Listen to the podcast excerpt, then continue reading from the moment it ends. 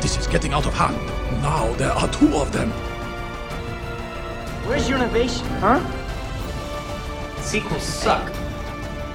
Do the same thing. Everyone's happy. It's all about money, boys! Here we go again. You are not dealing with a sequel. You are dealing with the concluding chapter of a trilogy. Hey guys, and welcome to another episode of Franchise Fatigue.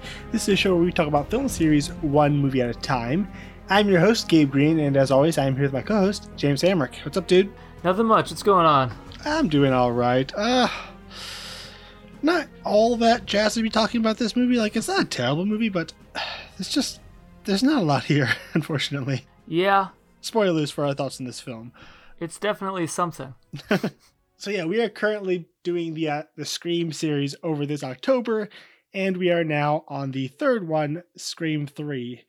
And it's crazy, like due to a bunch of scheduling issues, we've talked about like three. we- We're going to be talking about three Scream movies over the course of like a week. Normally, we get to kind of like like you know play it out, have our thoughts one one movie per week, but nope, this was all front loaded. So I guess we'll kind of get the experience of the way they were made within a long gap between the third, the fourth film. Yeah, there you go. It is intentional. But before we move into Scream 3, I want to ask you guys uh, if you enjoy the show to please head over to iTunes and leave us a rating and review. Uh, then like us on Facebook, where you can keep up to date with all the latest episodes and then leave feedback that can be read on the show. So speaking of that feedback, I did ask on Facebook uh, what our listeners thought about this film, and we got one response. And I feel like the the very the, that big mountain of responses that we got for the first film and the very little interaction for all the later films is kind of indicative of just kind of how the public actually thinks about the sequels. Yep. So the one response we got was from Michael, who said, "Worst one in the franchise," which seems to be kind the pretty consistent uh, legacy of this film.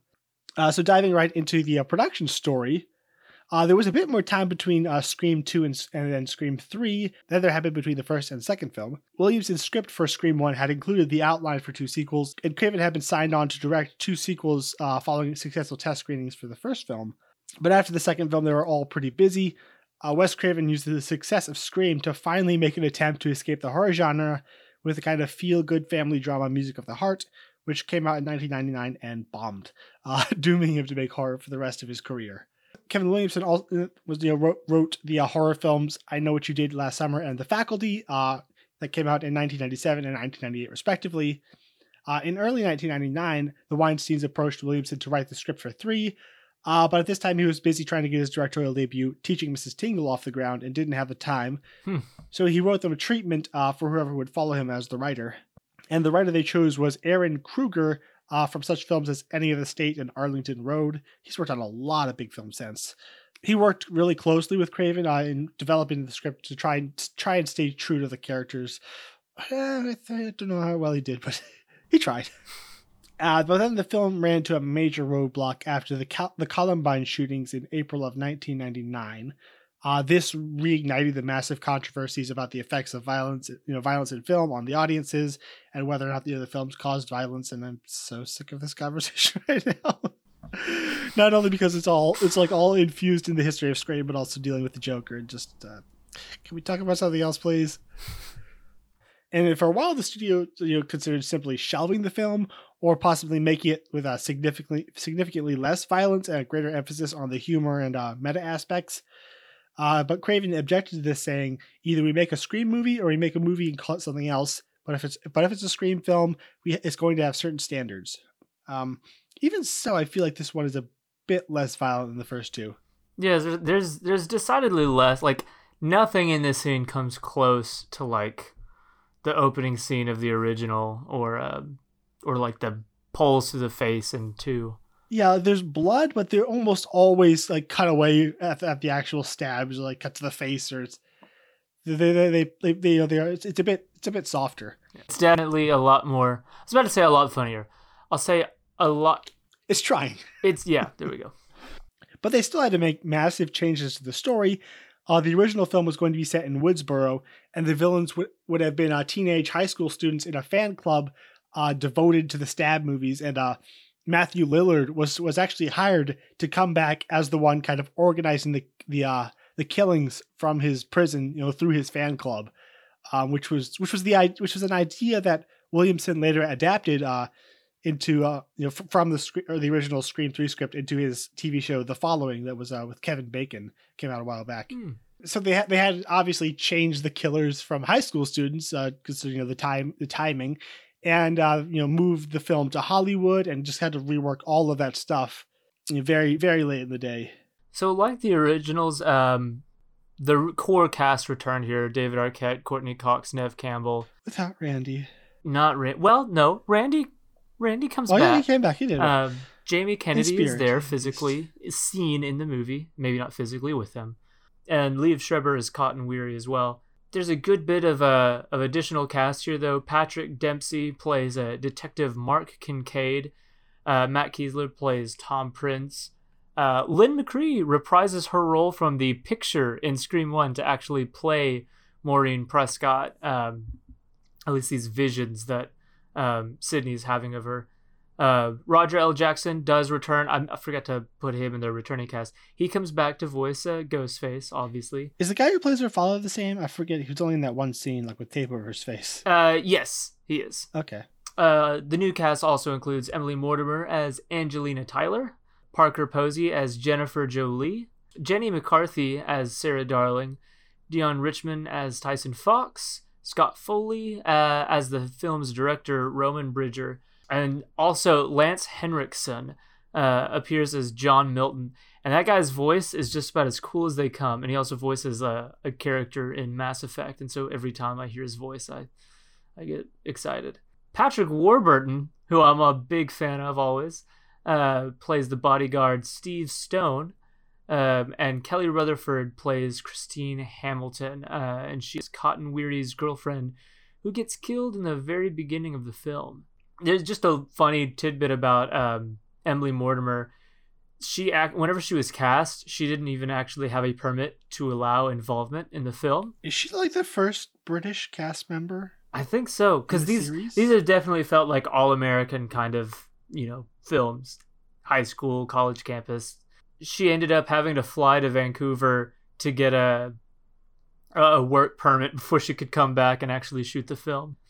Lawrence Hecht and uh, C.W. Morgan both play Sidney's father, Neil Prescott, and Hank Loomis, respectively. They both show up. Uh, Nancy O'Dell reprises her role as just some rando unnamed uh, reporter who is in Scream 2 and she's actually going to be in Scream 4 again. And then there so there's like weird cameos in this. Jason Mewes and Kevin Smith for some reason aren't playing themselves. They're they're playing Jay and Silent Bob like completely in character on the on the set. Have you ever seen either of those films? I've seen Jay and Silent Bob Strike Back. Is that the first? Is that the first film or is that the second film? That I've I have no idea. I think there's actually even more than apparently whichever one I saw is considered like the culmination of everything Kevin Smith had done up to that point, and that was the only one I saw. Uh-huh. Um, so I have no idea what to make of this thing. I haven't I haven't seen it. Have no context. yeah. no, because there's there's the Clerks movies that they're technically a part of, and then I think they have their original movie, and then yeah, I think this is like a few and a few into the series. Regardless, uh, Roger Corman, uh, famous director, plays an on-set studio executive. Carrie Fisher has a uh, a cameo as actress Bianca Burnette. Um, and she actually wrote part of uh, her dialogue for the character. I And- imagine she all of that was ad libbed. It's uh it very much feels like any of her speeches that you might hear just the way she jokes um, so that's it for the casting So filming began in uh, ni- July of 1999 on location in LA. Uh, the C- CBS Studio Center stood in for the studio where Stab 3 is being filmed. Uh, the mansion where the finale was shot was the uh, Canfield Moreno estate. Um, because they had to rewrite so much of the film, like the second one, they began fil- they began filming without a completed script. This meant that occasionally they would have to like refilm scenes to maintain continuity as the script was constantly evolving. Uh, sometimes they would just shoot multiple uh, takes of a scene, you know, multiple different variations, so they, then they could pick uh, later on pick which, whichever one fit in most with the final story and editing. During filming, writer Laeta Kalogridis uh, from such later films as Shutter Island and Alita Battle Angel uh, came on for un- uncredited rewrites because uh, Kruger was then was moved by the Weinstein's onto other uh, projects for the studio. Yeah so actually after uh three months after the completion of principal photography uh, they decided that they didn't like the ending that they gave themselves. They thought that uh, Sidney actually got like won the victory too easily. Um, it didn't feel like this kind of fight that was earned like the first two did. They didn't end up completely reshooting the ending, but they did shoot considerably more footage for it. Yeah, I watched it last night. It's pretty much the same thing, but just like moments and beats added here and there. Uh, apparently, like there, they ended up cutting down to like three different endings that they they wanted to choose from, um, and they really focused on the ending because you know th- they considered this at the time the ending of the trilogy, and they wanted to um, they wanted to deliver on Randy's video where he was saying, you know, anybody could die, even you, Sidney. And what they realized is they'd set that up, and then there was no real tension when it came to to Sidney's fight at the very end with Roman. So yeah, they ended up. I think instead of him hiding, like they they added the bit of of him getting shots off on her and just extended it out a, a bit more, make you make you wonder. Although I can't imagine anybody really really wondering. They also added um, uh, Patrick Dempsey's character back into the the finale. He was he was originally absent from it. Also, so we've had you know Scream 2's it, it like it ended up going through the MPAA with very little um, trouble. There's not nearly as much like documentation on what happened here, um, but we do know that Craven's experience here felt a little bit more similar to the original Scream than Scream 2. Um, and that is weird just because of to me, this felt like far less violent. Which could simply be a result of them having to cut around it a whole bunch. True. And cut it all Yeah. out. I should have grabbed the quote, but there's even a, an interview with Craven where he said this, like, having this experience again was just like another, like, one extra thing that kept having him, like, wish that he could leave the horror genre is having to deal with this the whole time. For the film score, uh, Marco Beltrami returned to score it. It's weird. So he did all three of these, and there's like definitely similarities, but for some reason, like Dewey gets a new theme with every single movie. Um, and it's weird because it's not like, oh, I have this bigger and better idea. They're all kind of similar. There's like weird, like bass and like hints of kind of a western sound to it like with his like cop status. So yeah i i don't really understand his decision.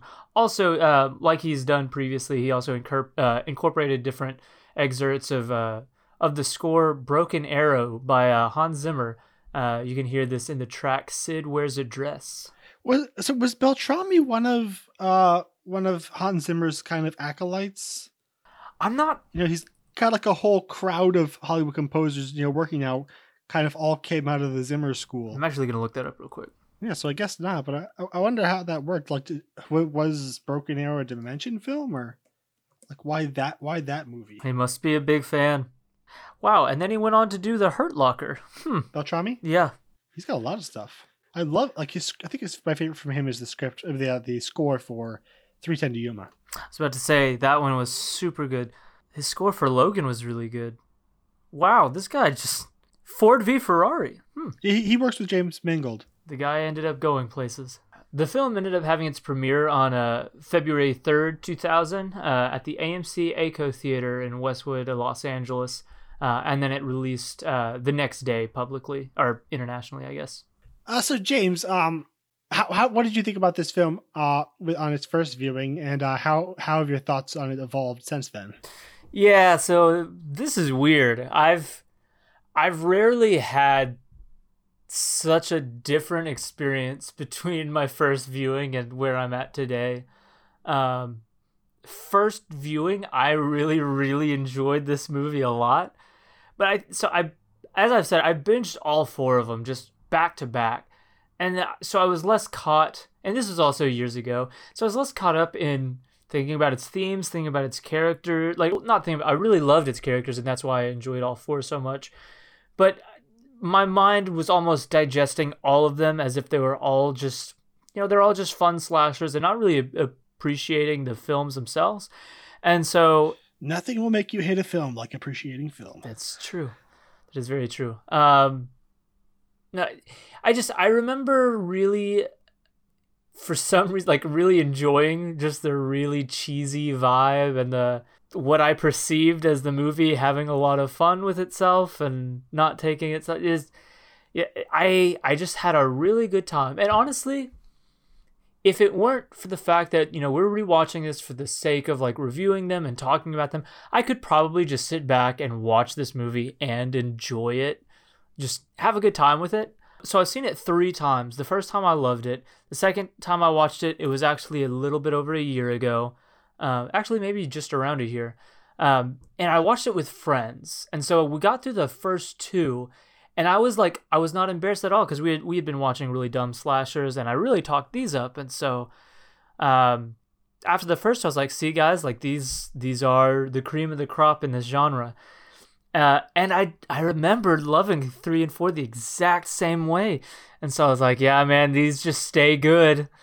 And then we watched three, and I I didn't apologize because we ended up having a really good time with it. Um, but yeah, I realized how off the mark my initial thoughts were, and that's kind of where I'm at now, where it's just I there is definitely a line drawn between the first two and this one for me. Um, I unironically watch and enjoy and love the first two, and this is kind of this is where the film kind of becomes the movies it's parodying. Yeah, and that's whenever my brain switches over to to the mode that I have to be in to to watch those kinds of movies and you know for like the one edge that i'll give to three over some of those is that like i do enjoy the characters and i do enjoy the actors and their performances and stuff even when it's just completely ridiculous and over the top but it has that investment. So i still enjoy it more than most of like the really bad slashers but yeah it is it is decidedly not a good movie. Yeah so similar to you i watched all these films in fairly uh, quick succession and i remember pretty really enjoying this film. I think it, it was my least favorite of the four, but it was like yeah, it was still pretty good. And I was I was always a little baffled by how negative uh, the reception was, and I am baffled no longer. Uh, not really. Like in this last viewing, I still I still enjoyed it. Oh, like, for sure. Something you ha- you have to take into account before you actually talk, start talking about the film is that in the realm of slasher sequels, this is still like the you know, it, it's the way up top. So it is among the I best. still consider this better than every single Friday the 13th that I've seen so far. Yeah, it's better than every Friday the 13th film. It's better than most of the Elm Street films. It's better than most of the you know the Halloween films, and then you know definitely better than all you know, all the other lesser known sh- slashers. Like this is it's actually a movie and it's actually kind of fun. but like from, from Scream by Scream standards, it is a bit of a letdown. I think there are a couple reasons for that. Uh, one thing, did it feel like this film takes place in a different time period than the rest of the than the previous two films? To me, it almost just it felt like it took place in a different world almost. Like, like, and I so this complaint is gonna sound super weird and like well duh because given the setting because there's so much of this movie that's spent around film sets and on film sets and that but I, I mean to say this not in a in a way that like entertains that idea, but to me this movie feels almost like it is even the scenes that aren't supposed to be are just shot on film sets, shot not in the real world. Everybody feels like they're in a movie and not interacting. I think talking about like Scream 1, just the way the teenagers felt so of the time and so real and the way they they joked around and referenced and everything. And Scream 2 just like living on this campus and exploring it like there was a sense of reality to those. And this one just it has a sense of randomness to like there's no real sense of real world tangibility for me. That's hollywood for you. Yeah maybe. Uh yeah it's i think one big issue the thing we praised especially in the first one was that these people they feel like real people and it has that vital thing in slashers where you don't want these characters to die that's not really the case here. Like I still I still like Sidney, I still like Gail, I still like uh, Dewey, but everyone else, uh, they can die. and it's like, and there are there are actually there are a lot of the characters uh, like there was a like a, real likability factor to all the previous cast. Like even the, the the new guys in the in uh Scream Two with uh Derek or Mickey, like they're they're, they're kind of fun. They fit in pretty well. They all have decent chemistry. But the, and they also felt like people. None of the cast of this, like the, the new Stab Three cast, none of them feel like people. Yeah, They they are stock slasher characters, and I think that right there sets this film back a lot. Yeah, that's the thing that it's it's weird that I I guess on my first watches through the whole series, I just I focused on the core. You know, the people by the end of the fourth one, I was like, wow, this movie just focused on this core of people. They're the guys who made it all the way through.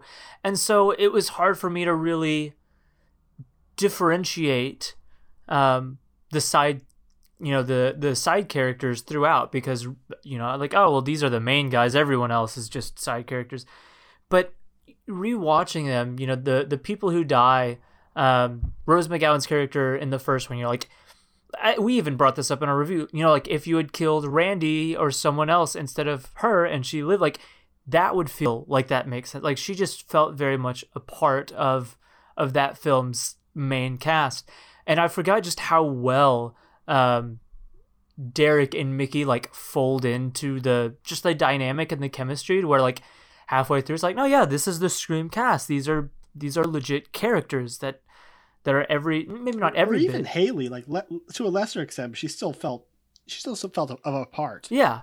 And, and here it, it almost it not even almost it feels like the film is constantly like reminding you that these people are expendable these people are other these are not your favorite characters these are not a part of our favorites. You know like hey there's dewey. We love him. Like here's sidney showing up like these are our guys. These other people aren't. Don't get attached. There's there's no attempt at folding them into any meaningful ide- like any meaningful dynamic or giving them any serious identity or personality outside very like broad brush uh, broad stroked kind of Oh come on, Jennifer was a really deep character. yeah. Fantastic. Uh, yeah, I I feel like there was an attempt, an attempt, maybe maybe, maybe half an attempt, with uh Patrick Dempsey's. Uh, what's what's what's the detective? What's his name? kincaid Kincaid. Yeah, like there's like there are moments like of connection between him and Sidney. uh, Like telling you know how he's haunted for him. Hollywood, Hollywood is about death, and like there's stuff there, uh, but it doesn't really mean a lot. And it doesn't help that he's so completely sidelined for the third act. Sidelined he shows up at the very end and hits his head And he gets taken out twice. there's a there's a moment like within literally one minute two people like fall and bump their head and get knocked out Uh, th- This movie, like, okay, it's not bloody, but there is a lot of fisticuffs and bashing going on. everybody in this movie should have severe concussions Yeah. Uh, I do. uh, Speaking of the cops, I do like uh, kind of his his. uh There's like there are a couple funny moments with uh Wallace, his uh his, his side guy. You know, like uh, it's the old kill the old killer playing with the cops routine. Very Hannibal Lecter. Very Seven. Doesn't the killer usually come after the cops in those movies? Well, one usually lives. I think my favorite moment from like uh whenever um he's like this nobody really believes that uh the film has anything to do with his death. he says uh he's making a movie called Stab. He was stabbed. yeah. Like, uh, and then going to like all the, the kind of the, the pop culture awareness, I was trying to figure out like why is it that they didn't feel as natural and felt a lot more cheesy and forced here, even like like like so they're not substantially different. Like all the different pop culture references, like they're not substantially different from the ones in the previous two films. But I think I think the reason it kind of doesn't work is because everyone like this is Hollywood, so everyone is like a pop culture wannabe a you know pop culture expert wannabe, and so there everybody is making the reference. It's not just Randy, it's not just Mickey, and maybe another a couple other characters making ones occasionally. It's like everybody knows the movies and everybody's doing it. I, I think that kind of increases the whole fakeness about the movie to where all of them are these kind of like all of them are trying to be this hip thing and it, it just it doesn't feel as real. There's, there's not as much of like a variety of characters. Yeah, and I think another issue with it for me, and it's something that happens a lot um, in ongoing series, is the the further out you get from the original. In some cases, the more watered down it gets to where like by the first it create like when the first comes out it has its own identity. It has these characters that make these references. It feels very specific to it and people really enjoy that and but there's also a lot of nuance there's like a lot of different things that make the film work. And the further you get from it the more people like this the script seems to just highlight well this is a movie about references and this and that. And so like all of the nuance falls to the side. And they're like well we got to make sure everybody has these. And Mhm. and in doing so it feels less organic to the script. Like when these references happen in the first two they re- like they feel like natural extensions of the characters. And here this is this film is where they really start to feel like movie lines. Like you can see the line on the script. You can imagine like the writer writing it with you know with a pause for a laugh between like it's just it's very very scripted and and not like conversational. Yeah, I- I don't think it's like terrible in that way, but it is just kind of a feeling that kind of permeates the script. Yeah. Like, is the I'm not, I, I wasn't like cringing the whole time. but- No, it wasn't that. But it just I don't know. There's a there's a sense of intention that I got from a lot of the references in this one that Mhm. I don't f- I didn't feel in that way uh, in the first two, especially the first one. So uh, let's, let's go to some positives. Since we've kind of been bashing for a while, I th- I think the opening is actually pretty great and kind of classic Scream. Like it's the I think the one place in the film where it actually the horror aspects really stood out. It actually felt scary. It felt very clever and like it, it's just like take your pick of any kind of descriptor that you want to put on on on the Scream series. And I think most of it applied to that beginning. Although I think it's kind of unfortunate that they killed Cotton because I think Cotton is a really fun wrinkle. And you know, he'd only just come into his own in the second film. I think he's a really great wrinkle to this cast. And like we've already lost Randy. I think we I I, I would have appreciated kind of the kind of wild card that he was. That said, I think it's a really effective sequence that that, that at least for the first couple, maybe the first act of the film, you know, provides some serious stakes. Yeah, it's it's weird. So watching it this time, I almost because I I really really enjoyed this first scene.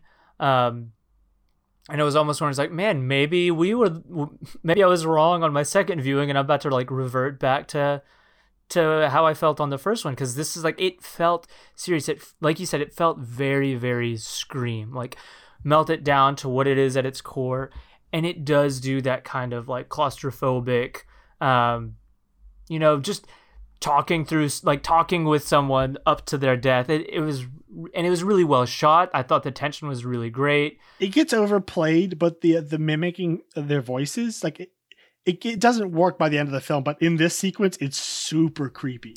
Yeah, that's the thing. I was I I get increasingly and like genuinely annoyed with the the voice thing towards the end, but within like this first scene, I think it it works really well, especially like after the reveal, like even having the or not even I guess it's not even a reveal for her. Um, it's just a reveal for us. But whenever he's talking about like bashing her head in, but it's still through his voice, you know, it's it's just really, really unnerving. And doing that classic thing of you know breaking down trust, where he comes in, you know, like he literally the killer uses Cotton to break down the door and has them fight each other so he can come in and kill them. Yeah, and there there are other little things that I like a lot, like her getting out of the shower and like you know having the having the water in the hallway and then her slipping on it as he chases her back down the hallway.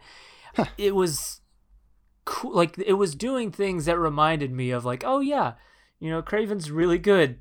This stuff is like this is why I like this, and I know, I don't ever like just get into moments where I dislike this movie, but this opening scene for me is is definitely like the film's high. I also just I'm I'm even more upset that they kill him though because of like I, I really like where he's at at the beginning with 100% cotton 100% which is just fantastic and the the premise of his show like if you listen to it where he's like he's uh ha- he's allowing victims of like car accidents to confront the perpetrators and stuff so it's like very very like informed by you know what made him famous and I was like man that's I, I want more of that that's cool Yeah.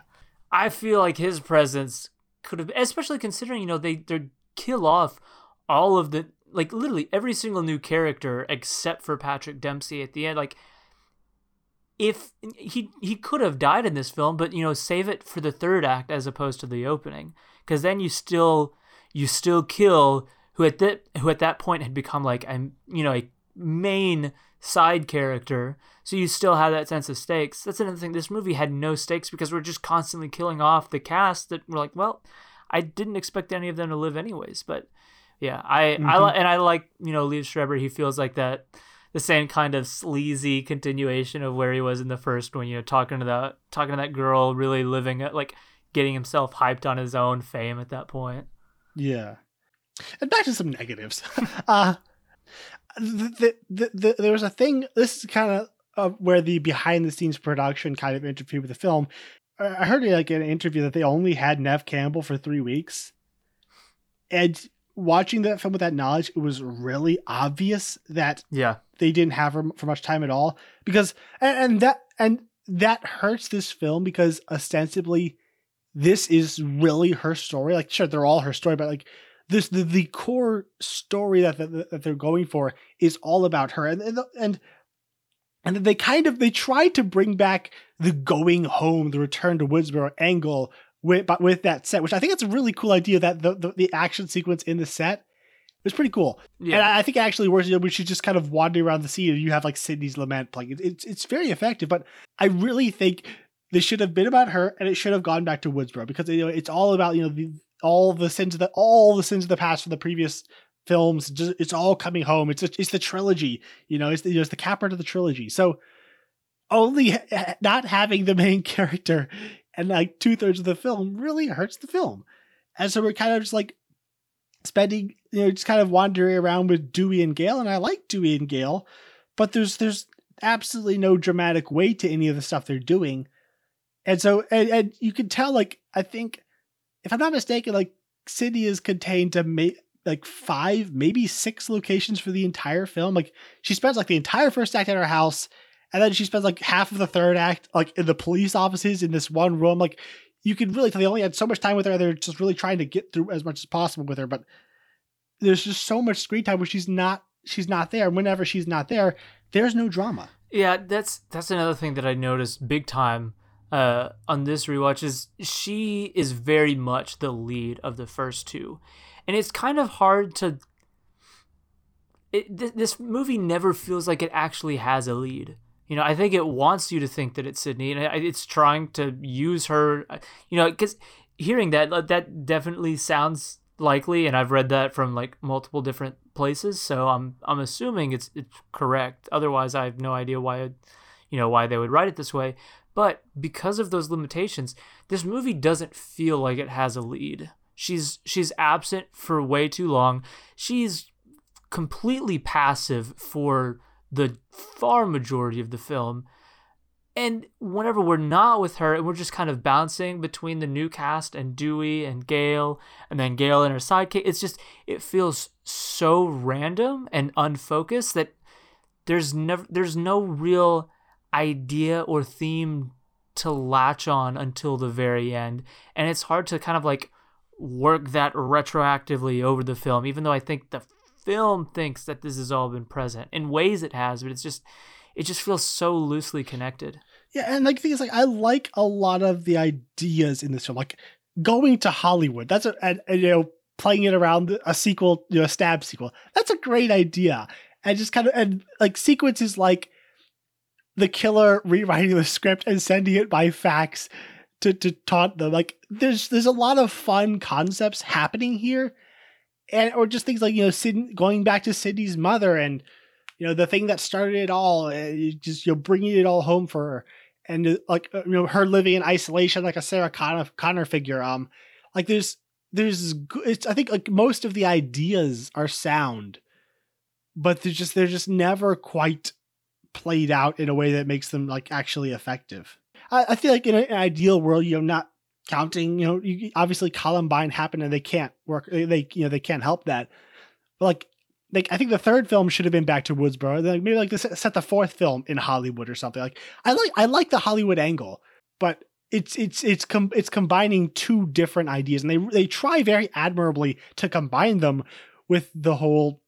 Let's just get into it now. The whole I guess Me Too thing, with these you know sleazy Hollywood producers and I guess what and their and their uh quote unquote parties and like they're trying to combine it. She went to Hollywood and they something really horrible happened, some you know assault or whatever, rape or something, and you know, it really destroyed her and you know you know kind of sent her life into the downward spiral that ended in her you know her rape and murder from Billy, and like they try to combine it. I think they do it like they they, they do it they do an admirable attempt, but Sidney is so absent and and almost entirely separate from the actual Hollywood stuff. It, it just does when the reveal finally comes around. It's more like, huh, okay, and not like not a gut punch. Yeah, and honestly, even some of that stuff, you know. I can't help but look at it through, um, just through the lens of of today. Um, but even still, like something that we talked about uh, on on episodes like Split or whenever we did the Nightmare on Elm Street remake, like when you handle these like these kind of heavier subjects, which I think horror often does and often does very well. So you're almost like taking on a responsibility though. Um, like you have mm-hmm. to understand the weightiness of what you're doing and and for I don't know, there's there just seemed to be a flippant almost way the it had it felt very functional as opposed to I don't know trying to do anything too meaningful with it. I guess when you have Carrie Fisher about joking but the, the one who got the role was the one who slept with George Lucas, it does it does put a little bit of a damper yeah. on the horror. Yeah, and, and so it just it, it feels like we need some reason you know, we we need some reason to make this personal again. We need to go back to her mother, and this is how we're gonna do it. It's just the movie is so jokey, is so hammy, is so cheesy, so often and so ridiculous and over the top. It's like, and I'm fine with all of that. It's just if you're gonna choose this subject matter and try to fold it into a film like this, it just it feels really off, and it feels not not irreverent, not but it, it still it just it it felt like they they should have known that there was not the level of maturity in this film to like handle something like that. And so by the end of it, it feels just like just a smidge gross. I don't know. It it always rubs me the wrong mm. way. And it, it does it doesn't help that like the, the guy who is the guy who's ranting about it is like a raging misogynist.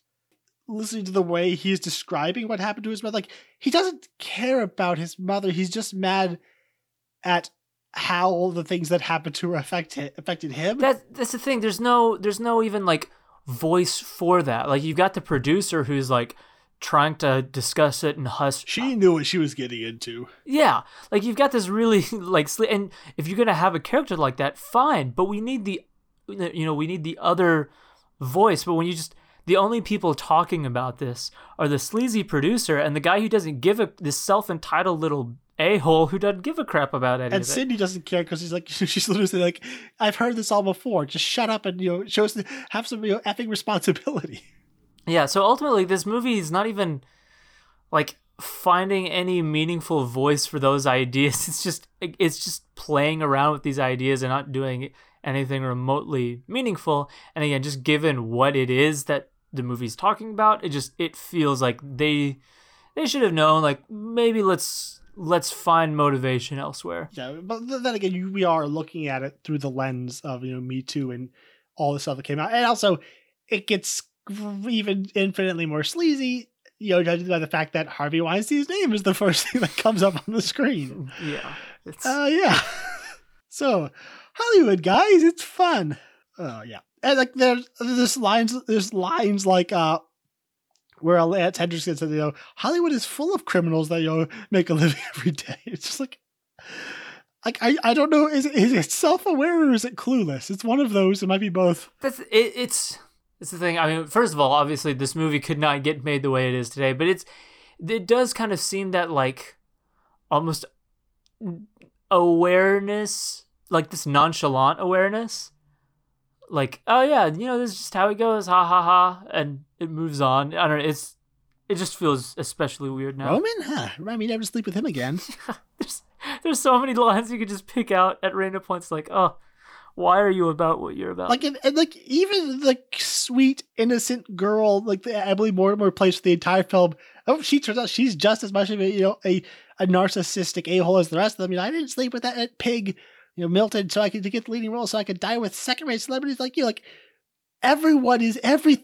Maybe it's just maybe they're just saying Hollywood sucks. there's there's no redeeming because everyone who's in it is just a terrible person. So yeah, just it's a cute movie, yeah. it's I don't know if we have much more to say about this subject. Yeah.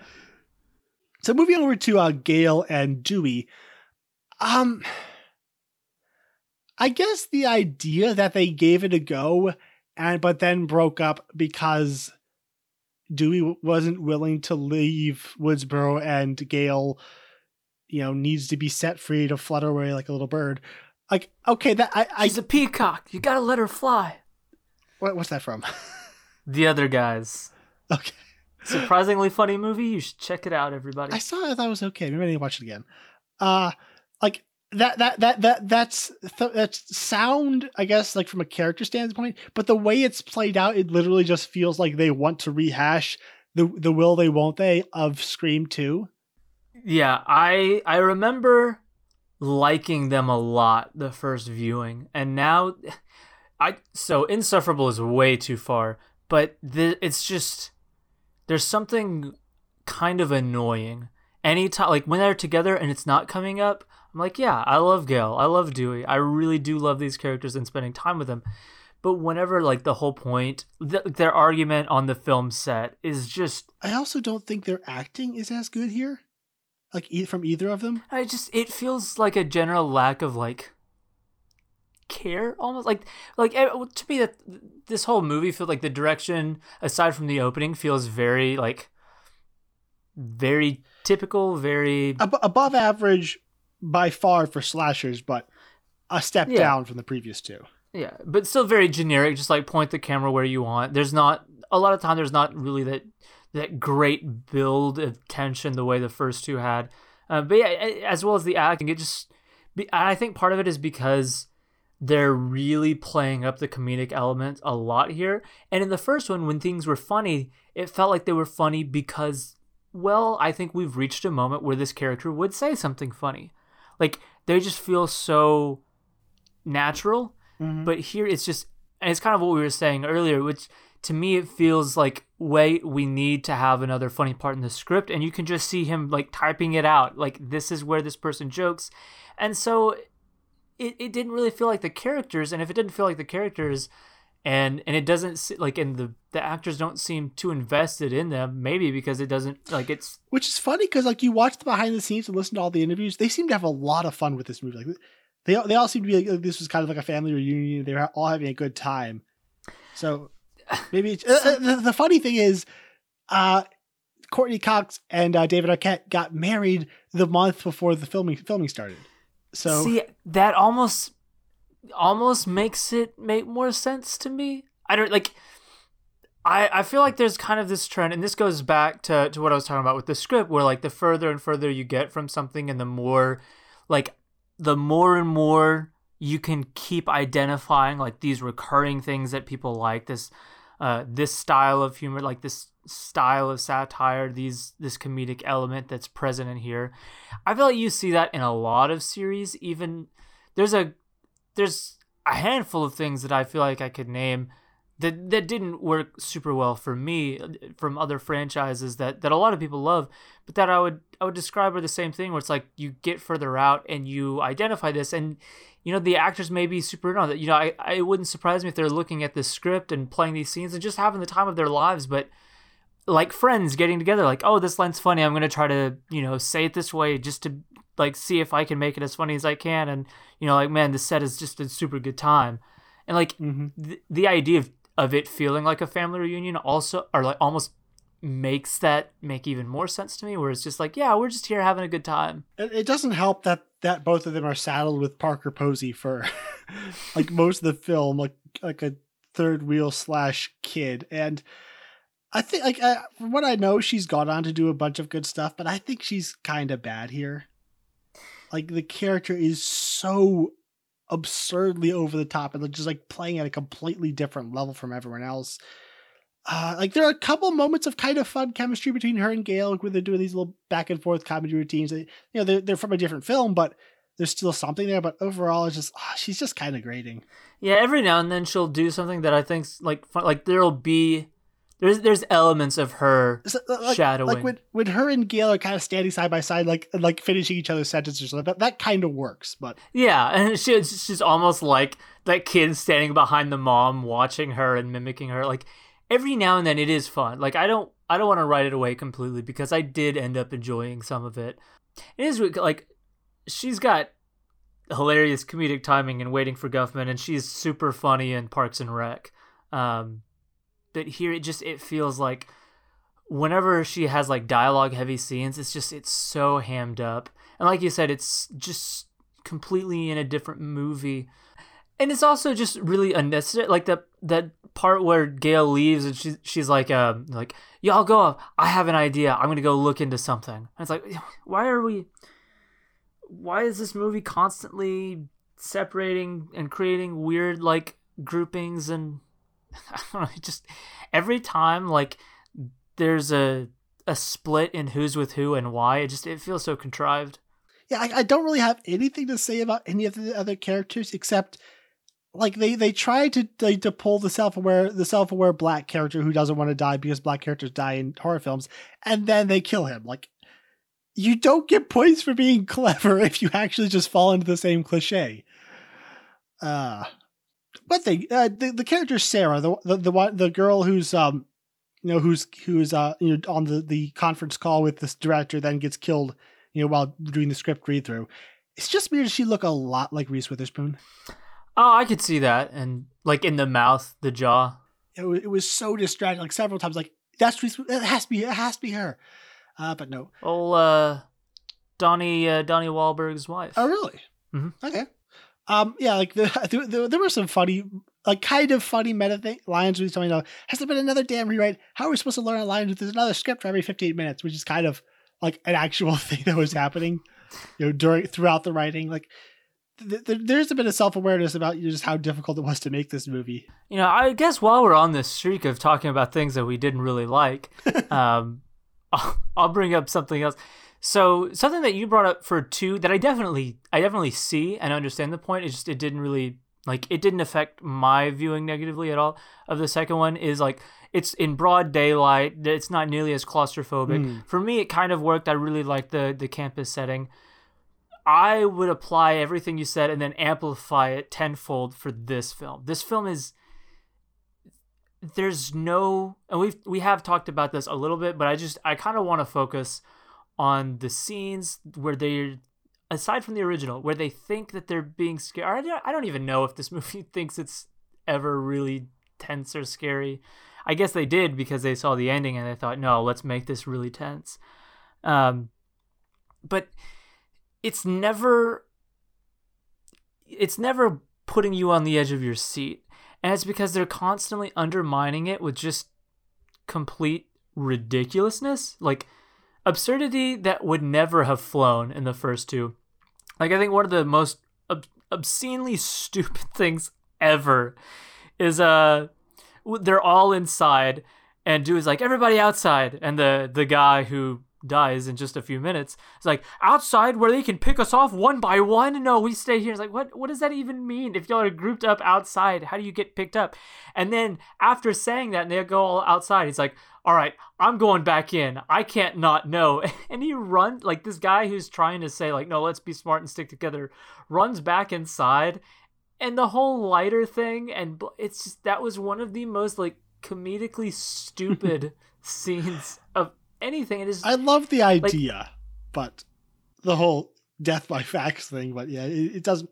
It's not as effective as it could be. yeah I, I don't know it's just again that that scene is like what i would point to and just talking about how contrived this film often feels like leaving a lighter and just it, it's so so silly there's so many different things have to work for that everything has to go right for that death to like work the way it does and then after the explosion it just like sends everybody like a football field's length away from each other, even though they were all standing relatively in the same place. Hey, it was a long hill. But it was all straight down. and and even like the death of Patrick Warburton, which come on, like at least at least let him be in it longer. Like I need that voice for more of the movie. But like he's in the closet three feet away from him talking, and we can't hear him at all until he turns off the mic and jumps down. He's like, "I'm right here." It's, you were there's like a crack under the door that you're three like that you're behind, and it's like three feet away from the guy you're talking to. It's just this. There's no like rules of reality that apply to any of these scenes, and so it's like, oh, I, I, I don't feel any sort of tension. I don't feel any sort of like unease because you can just do whatever you want. You're just making, you're making up reasons and ways to kill these people that just feel so far removed from any semblance of like logic that when it happens it's like well of course you wanted that to happen and you wrote it to happen and and then you know the scene with the Reese Witherspoon look like dying like you had I thought the whole idea of of him hiding in the costumes like oh that's a cool idea it I wish it was done more with and like ultimately her death is like going through the window and then getting stabbed it's like man I just I'm not caring about any of this I don't care about her character the scene there's no real any real tension. It's it's daylight. We're not really. The, the, moment where she picked up a prop knife was kind of funny. Yeah, that moment was good. Um, but like the, I think every one of these sequences has elements of like Wes Craven's cleverness with just the geography and choreography. Like I, I don't think any one of them is like uh, like remotely as bankrupt as like all the scenes from like the Friday the Thirteenth sequels. Um, I, I, think one sequence I would say is the exception to that like absolutely non creepy rule that you have is the uh the the scene on the set on the uh, Woodsboro set where uh where um Sidney's kind of alone there because it's, just a, like a, a, creepy setting, just that giant fake town and no one's around and kind of going. It really all- reminded me of like that moment in I think it's New Nightmare where she goes back to the the house from the original movie. Oh, does that happen there too? It's been a while since I've seen that. Yep well, you know, whatever, it's a ripoff. Never mind. Uh, yeah, so like, I think that sequence is pretty creepy. I think there's some really clever choreography, like with the, the way that like she opens the door, like the closet door, it hits the handle of the, the main bedroom door, which would like they're playing with the fact that it's a set where she like runs through a door and, and it's like just a drop off, like a two story drop off, and then kind of hanging on the wall. And when he comes through, she pulls him through the doorway. Like there's, I think there's a lot of clever choreography there going on, um, and and actually some genuine creepiness just with the you know the her mother's you know uh, death scene, like the corpse and the you know, the bloody the bloody sheet and all that. Yeah, that's.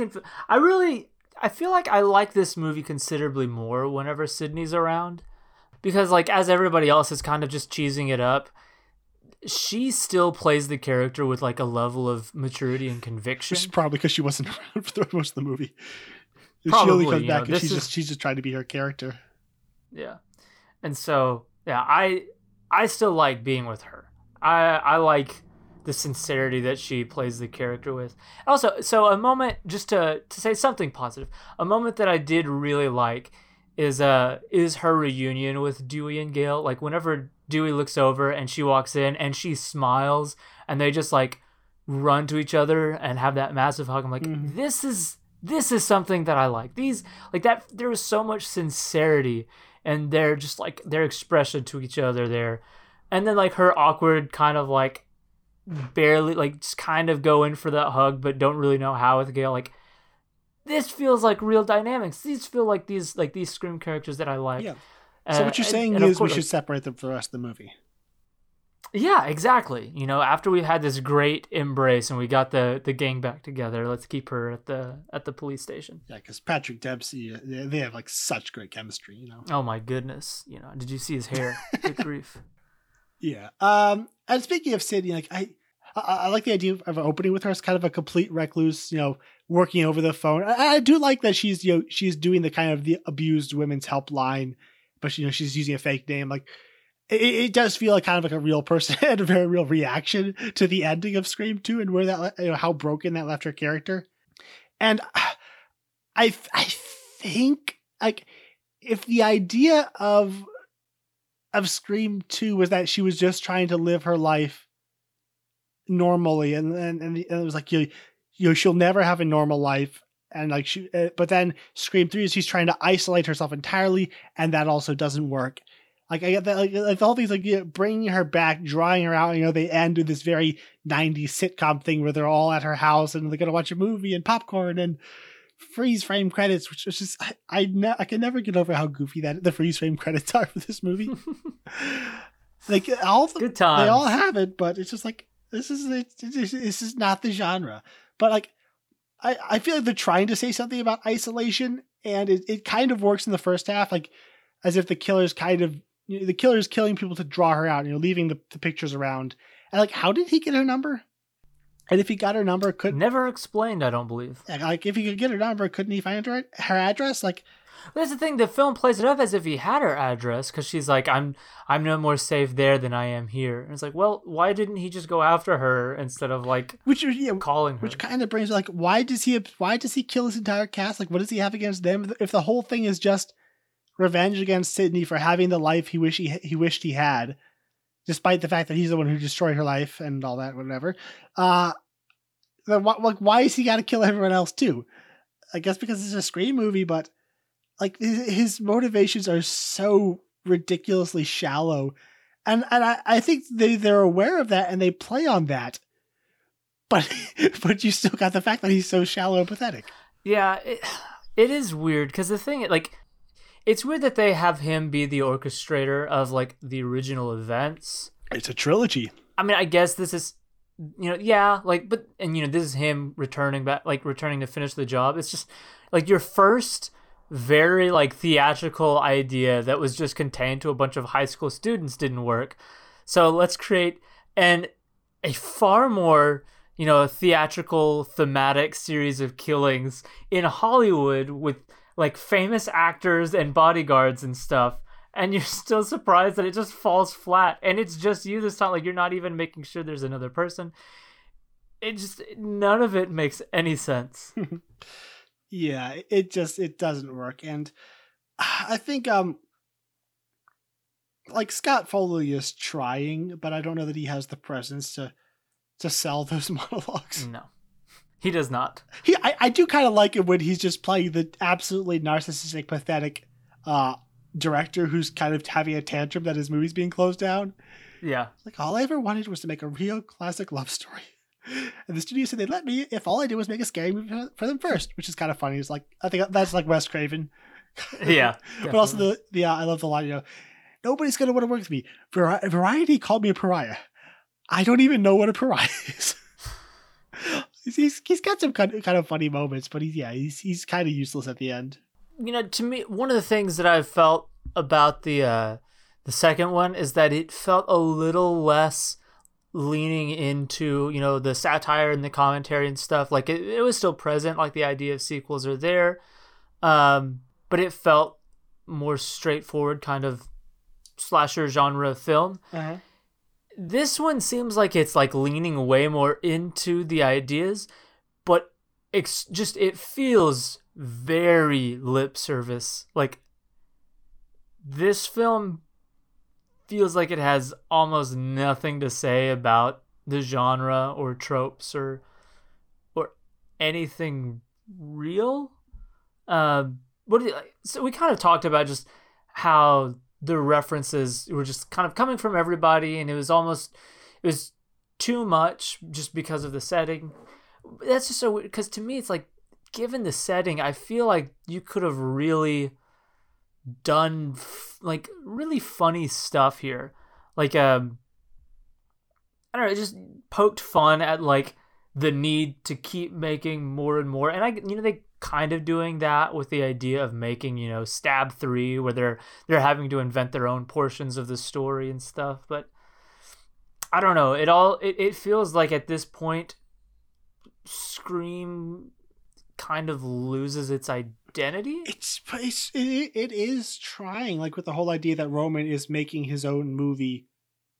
Kind of thing, like the, the the moment where uh, where uh, Lance Henderson like you know, I'll give you whatever you want. You know, fi- you know, uh, you know, pick your script, name your budget, final cut. Like I already have it, and he kills him. Like they're they're trying to, that and then you have the whole the Randy scene where he's you know laying out the rules of the trilogy, and the film sort of follows them, I guess uh, it follows them, but it doesn't do a lot of commentary on it. Like there's they're, they're still doing the whole effects of movie and violence thing, like with, with you know with your history. You know, take take take some freaking responsibility for your life. Great line. Yeah, yeah. Aside from that, there's very little commentary, and most of the commentary they have has kind of been done before in previous Scream films. Yeah, it's just it's it feels mostly empty and obligatory, kind of like th- its inclusion. But speaking of that, I think the best scene in the film is the one with, is with Randy.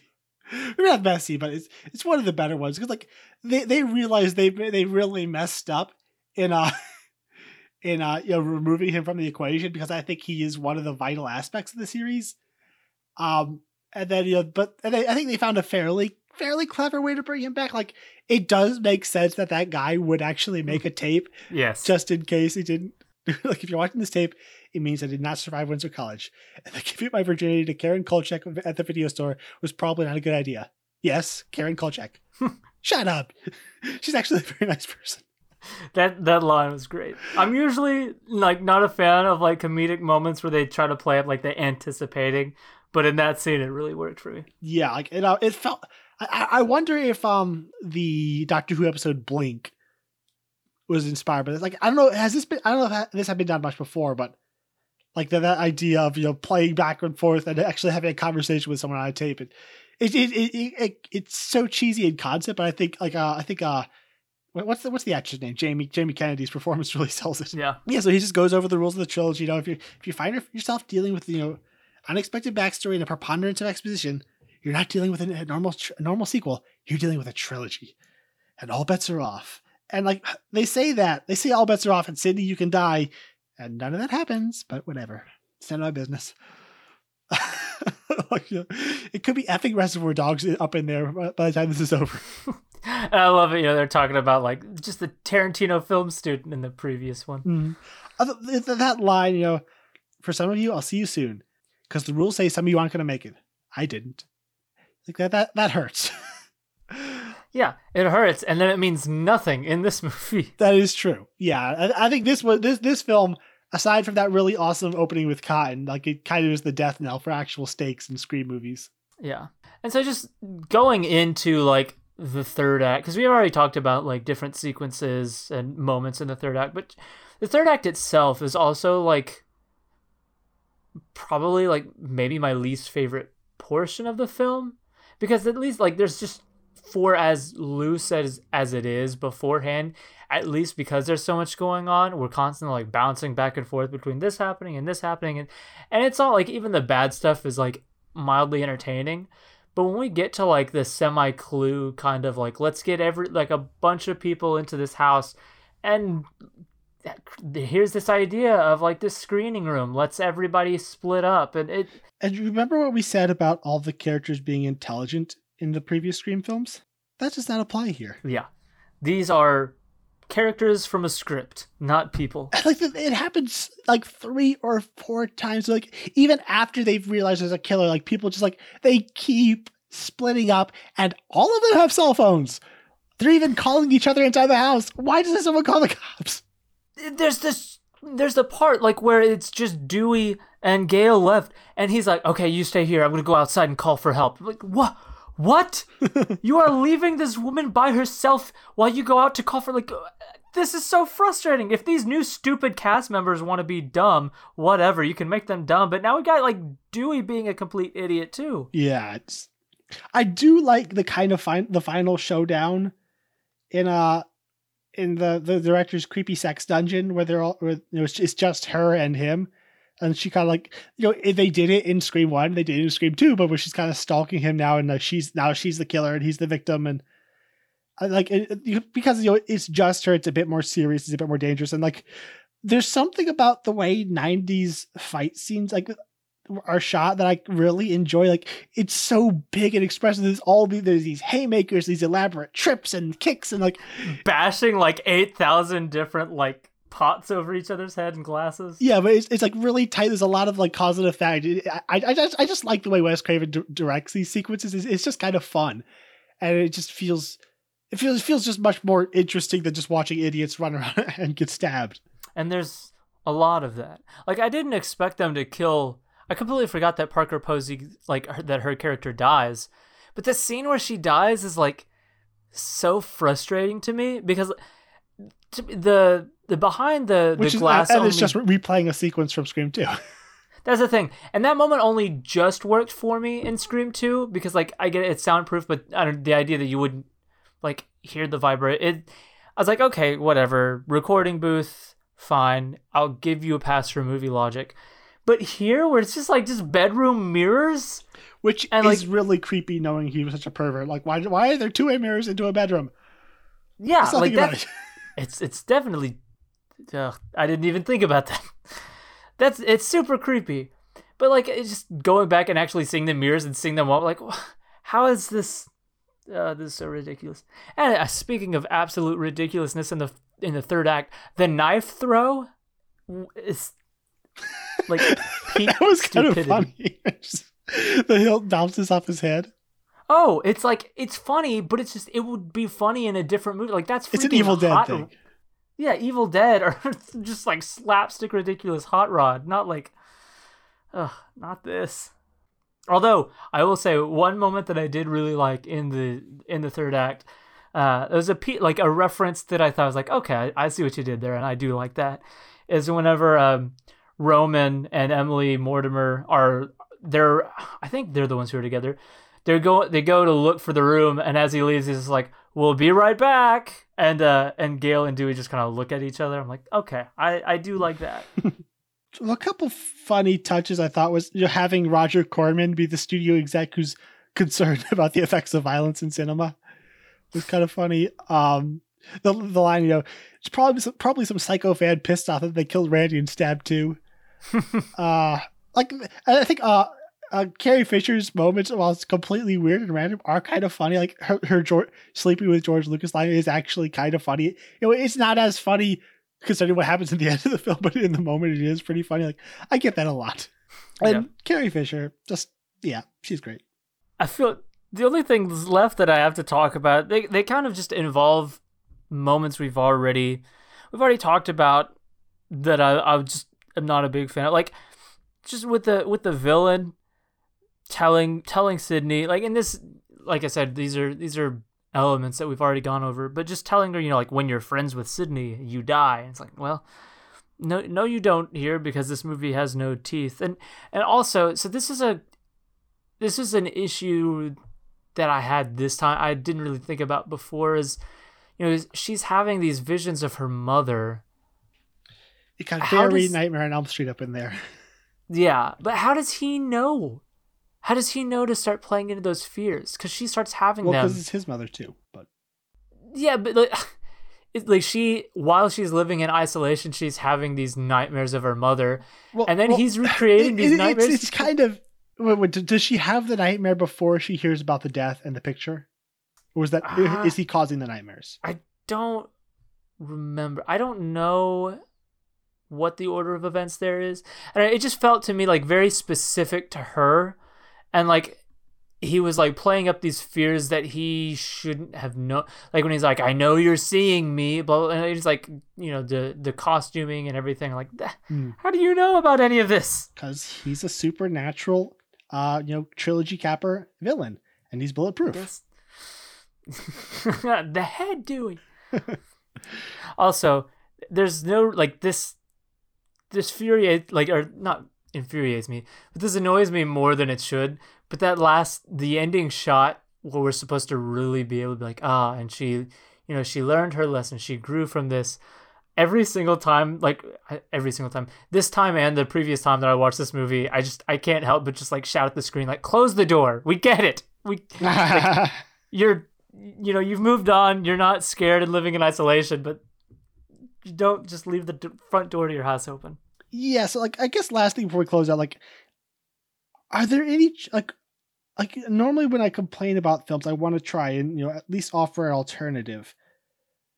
I really don't know what I would like. I think th- th- there's a lot of fundamental story issues that are like there. There's not a lot. I can't think of really any easy fixes for this film. Like, is there, do you have any ideas? Do you think that could have just like helped this movie function better. That's weird. I because I really don't. know. I know there are things that I would do that would make me enjoy it more. That I think would would improve the film overall. But I do think I kind of agree that for this movie to to be improved, like the the filmmaking moment to moment, I think could be improved. I think the script, just the dialogue in the moment, the tension of certain scenes, um, you know, it could do better with the the stab cast and stuff. So there's a lot of things that would make it more enjoyable, but I do think you have to take it back to the script, really to like close to ground level and rework it because like it, to get like a truly like great movie out of this because I, it's just it feels so all over the place and so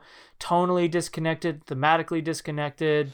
Yeah, I like, like the, the two only easy fixes I can think of would be more Sidney, less stab three cast. And then you know, but like capital, you know, full like taking those changes in, even those just create a very very different film. yeah. So uh, one last thing is, what is with Courteney Cox's hair? Oh, is she wearing a wig? It's awful. It's not good. She's so pretty in the first two films. Like, Yeah, what I know for real. And we, I mean, we brutally made fun of her watching it last year, and and I went in and like, "Oh, surely it wasn't as bad. And the first scene with her there at the lecture, I'm like, oh man, why? Yeah. All right. So that was uh Scream 3. Uh James, what would you give this film out of 5 stars and how would you rank it with the previous two films? Uh, so I give this uh two out of five.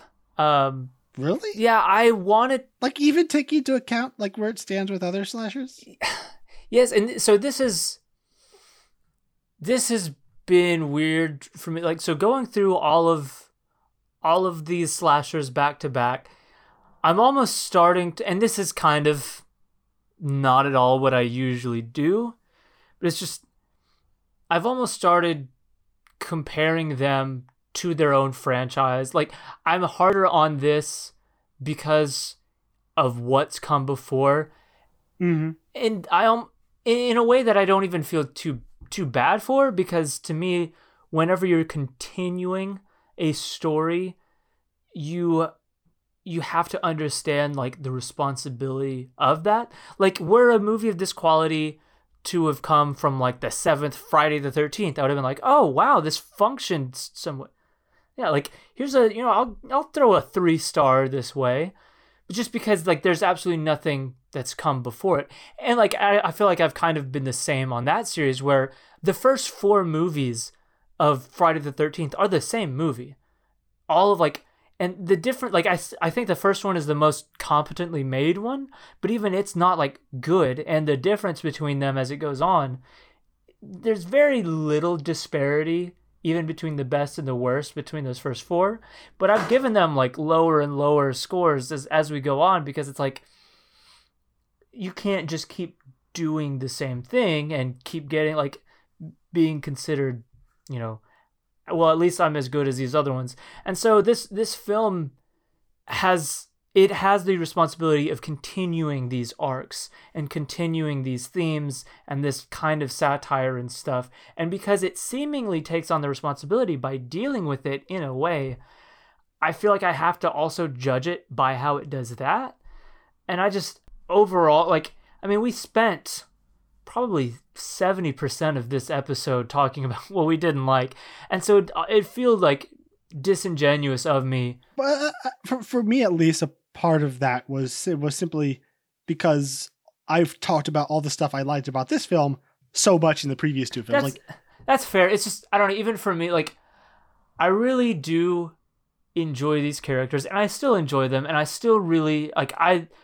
I've probably loved Sidney as a character more these rewatches than ever, um, but I think it's almost like this. It's not nearly to this level, but it's almost a Rocky Four situation for me, where like my love of the previous there ones wasn't that much slow mo and montage. yeah, this one, you know, maybe if we had an 80s robot, you know, we'd be talking about something else. uh, what we needed was a Sidney Prescott workout. There we go, you know, out in isolation, ready to come back. chopping down trees and all that. Yeah. But like you, the the point being though, like my love for what came before makes what doesn't work here all the more like painful and annoying. Where it's like, no, you, I love these characters. This is canon. I have to accept that this is what's continued. Like this is the tone that the series is now taken on. This is the I don't know because of how much I enjoy it. I mean, it's the exact same reason that you know Justice League, which is a perfectly adequate little meh of a movie. like I have nothing but total disdain for that film because of my love for what came before. And this isn't nearly to that level, but it's why I still I come down a bit a bit more negative than than positive or kind of like break even. I don't think any of us have qualified our reading this much. yeah. Okay. Well, so end of qualification. I I enjoy the series too much for like what sometimes this film feels like an insult to to what came before in the way it does certain things. Mm-hmm. Um, so yeah, that's where I'm at. And for ranking, I go one, two, three. Yeah. So like, I, I guess for, for me, I, I, I, my Letterboxd ranking would be a three, but maybe since I've been cheating the whole time, I'll give like a 2.8 or 2.75. Um, like I like this movie more than I just like it. it. You know, the cast is fun. It's still directed by Wes Craven. You know, it's it's got it's got a sense of fun about it. It's got a sense of energy. It's it's it's got most pretty much every good thing from the previous films is at least present in some shape or form. It's it's not like a total washout, and then also comparing it to the rest of the genre, like there's no question that this is so much better. But yeah, but also by the same virtue, it's not that great, especially compared to the first two films. It is such an obvious step down. So I'll give it uh, two point seven five, and uh, as same as you, it's uh, ranking one, two, three. Wow. So um, according to Letterboxd, if you go to Gabe Green's Letterboxd, there's a half a star's difference between Scream three and Joker. I shall not stand for this. All right, so moving into the uh, the box office, on its release, it earned 89 million domestically and 72 million in the foreign markets for a worldwide total of 161 million on its uh, you know pretty much a very, much increased 40 million dollar budget. The previous one was uh, 24 million. It's an 11 million dollar drop from the uh, second film, um, but then this one did have a much larger budget, and, and so you know, it, it, made money, and you know, I guess it didn't it didn't hurt that much for being kind of hated. Because like as far as the, uh, the critical reception it got like a 39% on rotten tomatoes and a 56 on metacritic. Just reading the reviews people just seem to be over the series. Like they, most of them seem to think that the, the concept had worn itself out and that the, the series was becoming cliche and formulaic formulaic. Uh, there are quite a few people that, that did enjoy it you know it got a 39% and like but even the positive reviews are kind of making it clear that it's not that great.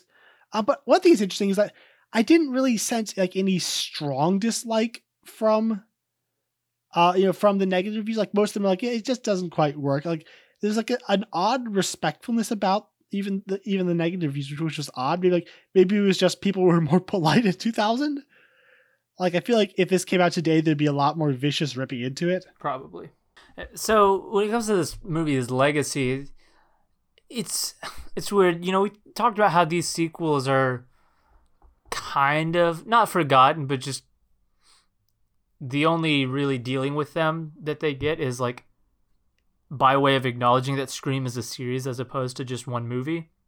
And yet, like when you get more, you know, into the details of it, there is an acknowledgement like, no, two is still good, three is the worst, this and that. But it's still, it's so weird to to try to quantify it because it's like you have to push into well, what do you think about two specifically? What do you think about three specifically? Because really, it's like Scream One is great. Uh, you know, after that, I you know there there it was a series, and and so when you get into it, Scream Three definitely generally seems to be the one that people consider the worst. Uh, but also, like you said, there's you don't really see a lot of disdain for it. It's really a, the most negative you typically see is just like complete apathy. So yeah, there it's really as far as an actual film, it's it really it only barely has any semblance of like a legacy. Yeah. All right, so that was Scream 3. I hope you enjoyed this episode, and if you did, I'd ask you to please head over to iTunes and leave us a rating and review. If you want to like us on Facebook, we are there as Franchise Fatigue Podcast. If you want to follow us on Twitter and Instagram, we are on both of those sites as at Franchised Pod. And if you want to find our other episodes, you can go to franchisefatiguepodcast.com. And where can people follow you, James? You can follow me over at Letterboxd. I am JL Hamry, J L H A M R I. And you can also follow both of us over on Facebook at the Outer Rim, a Star Wars group. We are both admins over there with a couple of friends.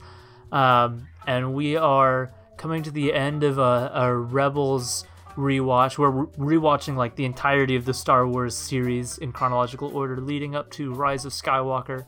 So if you have fun with Star Wars and you want to have fun talking about it with other people, definitely join us over there. And I'm also on Letterboxd, and there's Gabriel Green. Uh, you can follow me on Twitter as at Gabe. Green. And I also have a YouTube channel where I put out these movie-based music videos. I'm going to be putting out a new one pretty soon. So if that if that sounds at all interesting, you can check that out. And there is a Greenery01 is my channel. Um, so for next week, uh, we will be discussing the final film of the Scream series with the legacy sequel Scream 4, which was also Craven's final film. It's going to be sad, but also I, I remember liking that film, so it'd be fun too. Yeah, I definitely remember. It's you know it's still not up to the first two, but I do remember there this being a return to like the tone of the first two. So I do look forward to a rewatch. So until next week, we will see you in the final chapter.